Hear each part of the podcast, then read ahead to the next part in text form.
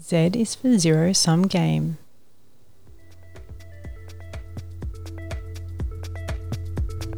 Hi, I'm Beck from Be Free Emotional Fitness Training, and I support women and girls to become emotionally stronger. And I'm Vern from Move Forward Mentoring, and I specialise in male mentoring, helping boys and men find their passion, speak from their heart, and build better relationships. And together we are rekindling relationships. We work with couples through mentoring sessions as well as facilitating communication and creative workshops to build deeper connections. Welcome to our podcast, designed to help you strengthen and bring more fun into your partnership, as well as create a more loving, healthy, and strong connection. Hey everyone. Hey everyone. So, we've come to Z This is exciting. or Z. This is our last one of our little series of alphabet soup. Mm, alpha, alphabet soup for couples. Mm, That is exciting because it's been a very long journey, hasn't it? it has. We'll probably talk about that in another episode, but let's talk about zero sum game. So, it's a term which comes up in game theory. The idea is that one person has to lose for the other person to win. So, in that sense, most games are a zero sum game. Poker and chess and all those, there's only one winner. There's always one winner. Yeah. Yep. So, it's no, never both people win. There's never a win win situation with that. No. The closest probably is in chess where there's a stalemate. Okay, so let's put that into a relationship sense. What do you think that means in a relationship sense, Beck?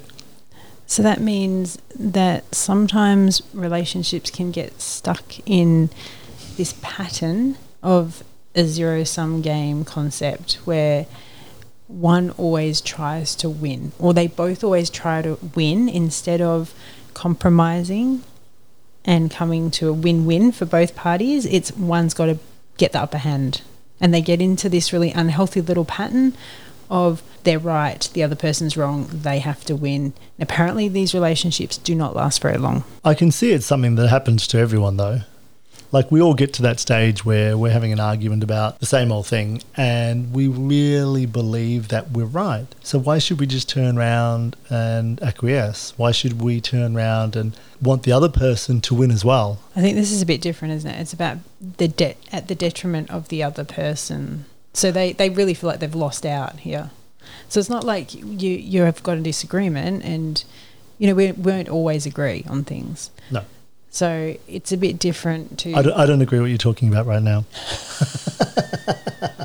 can we come to a compromise? No, no, I'm just going to be belligerent about the whole thing. just, you know, every time you try and make oh, a oh, this point, would be fun. yeah, this is good. It's a great podcast. This will be.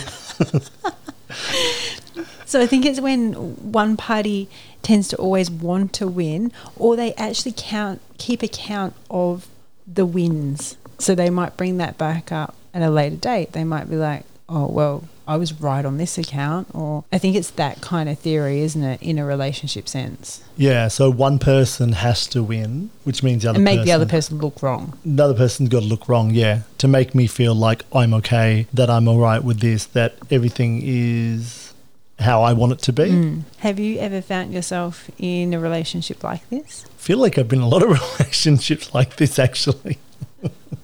it becomes a bit of a point scoring. Oh, do tell. Ah, yes. Let's let's unload about our exes. Um, I have been in a relationship where there's no agreement to disagree. Mm. I don't think you can always agree on everything. I don't no, know if you have nobody to. ever's going to. No, that's never going to happen. You're never going to agree on everything. That's okay. But I think I've been in relationships where the point scoring, it's like, well, this time I'm right, or this time I'm right. And that Mm. sort of becomes the norm. For me, I feel like just I'm in a relationship with someone who's always got to be right, I tend to shut down a little bit and just sort of step away and be like, okay, I can't actually be part of this conversation because this conversation is pretty much to just make me feel wrong so that you can feel right. And it's exhausting. And then I probably stonewall. I probably just shut down, walk away from it all. And that just seems a lot easier than trying to fight an argument that I'm never going to win. I'm just being made to feel wrong the whole time. Why do you think people get into this pattern? I think that what happens is that some people get together and they haven't worked on their emotional connection and their commitment to each other. So they don't really get each other and they don't understand each other and they're not working towards trying to understand each other. So what happens is they start assuming the worst of the other person. So they start thinking negatively towards that person and they sort of get wrapped up in this whole thing where the other person's selfish. You know, it's all this blame on the other person and then they get caught up with these thoughts that you know the other person doesn't care how they feel or all that matters is that get that other person gets their own way and that the other person isn't on their side that that person doesn't have their back that they can't trust that other person to be there for them. And so they react negatively towards that other person and then whenever there's a disagreement then the other person is an enemy to conquer they're no longer the beautiful couple partnership relationship they want to share. It's, oh, this person doesn't give a shit about me, so I don't care about them, so I'm going to win in an argument. Yeah, so they're not looking for a compromise. They're just looking at, they're looking to win, not a win win for both parties. Mm. Why do you think it happens? Where do you think it comes from? Yeah, I think what you said is correct. And I think it's when people feel the need to be right all the time, or they're quite competitive, or they've got they're holding some kind of grudge, so they've got to keep score. Maybe it is a bit of emotional immaturity. You've got to look right all the time. When really, in reality, does it matter? You don't have to be right. No, don't have to be right. That doesn't actually make the partnership go well together, does it? No, and it's not taking ownership, maybe too. Just because you might feel a certain way or have an opinion doesn't mean it's necessarily right. Do you think some of this might have stemmed from our parents? Watching them have arguments or yeah, like example you know, set. Yeah, like an example set. I mean, yeah, absolutely. Do we get taught how to communicate well in a relationship or have conflict in a healthy way, like we've talked about in previous podcasts, haven't we, about conflict? And that's probably very much true that some people have never seen healthy conflict. And healthy conflict is that not one is right and the other's made to seem wrong. It is that you can come to a compromise or you're okay with the other person's opinion. John Gottman talks about the importance of repairing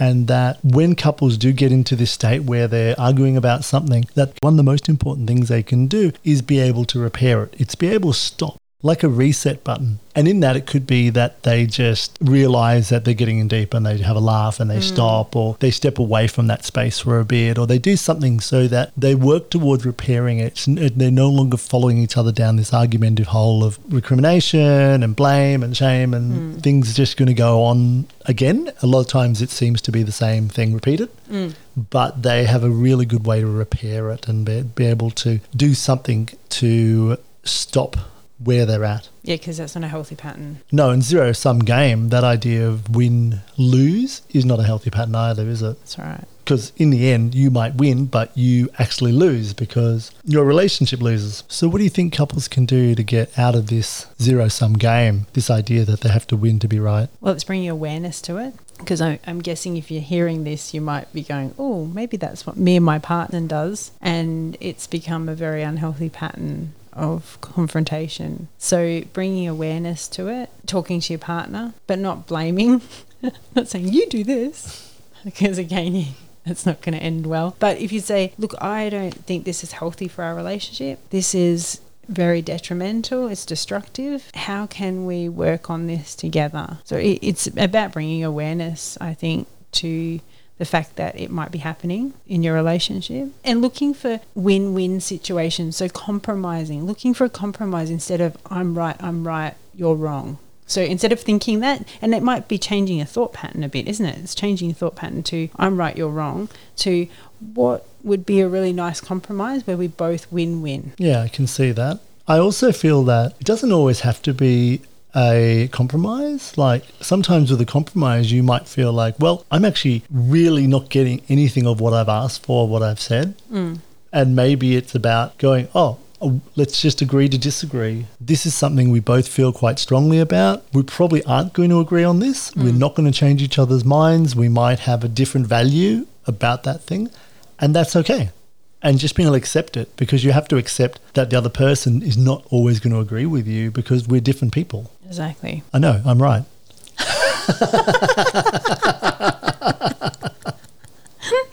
I'm uh, glad you can see that. but you're not you're not wrong. You're right too. Oh, thanks. We're both it's right. like a win-win. It's such a win-win. It's not, and sometimes if you've got in this kind of cycle, it's not always easy to go, oh, okay, you don't agree with me. That's okay. We'll just let that be. You know, It is because you know you really want to when you you want to convince them. So you wanna it's convince probably you're right. it's probably easier said than done, isn't it? Yeah, and maybe it's the bringing mindfulness, like you said, bringing awareness to the fact that, oh, yeah, we're having that same argument again, Mm. and we're pretty sure we know where it's going to go. Like, I Mm. think that's awareness. It's actually rather than getting caught up in the emotion of the argument and I've got to win this one this time, it's actually, oh, hang on a second, we've been on this roundabout, haven't we? That's right. And what happened last time? Oh, yeah, we didn't agree and we went to our separate corner, licked our wounds, didn't talk to each other for the rest of the night, felt awful, you know, made up the next day, blah, blah, blah, blah, blah. You know, it's just this mm. same running story. And when you bring awareness to it and go, oh, okay, so Let's stop doing this toxic cycle. Yeah. Yeah. I think we came up with a good idea the other week because we had pretty big Barney, I'd say. it was a big argument. Had our fill of having children around our feet. We had a lot of pressures on. We had a lot of pressures. We had a lot of stuff going on and had a big argument. And it happened in the bedroom. And then the next day, we went for a walk across to a park and sat on a park bench. And it was like, oh, this is where we should be having these discussions. We shouldn't be having these discussions in our bedroom where we sleep, where we hold each other, where it's a loving space. If we're going to argue, and also the you know, we don't know if the kids can hear us. If we're going to discuss stuff and we're like, conflict. we're Yeah. gonna have conflict. Take we, we know there's stuff come up that for us to actually walk across, and we haven't done this yet. So, Yeah. Well, thank goodness we haven't had Have- we haven't had an argument since then. but that idea, and I think I really like it. It's that idea of going, okay, so something's come up for us. Let's walk across to the park, sit on the bench, and then talk about it there. It gives us time to process it as we walk. It's in a different space. We're not having that argument near where the children are or near where we sleep and, and hang out. It's actually taking the argument away from the house. And that way, I think it would actually mean that we'd probably, rather than argue and get heated, mm. there's time for it to sort of sit and move it around first. I think that's better. and I think it just leaves a heavy, energetic space in your room, doesn't it?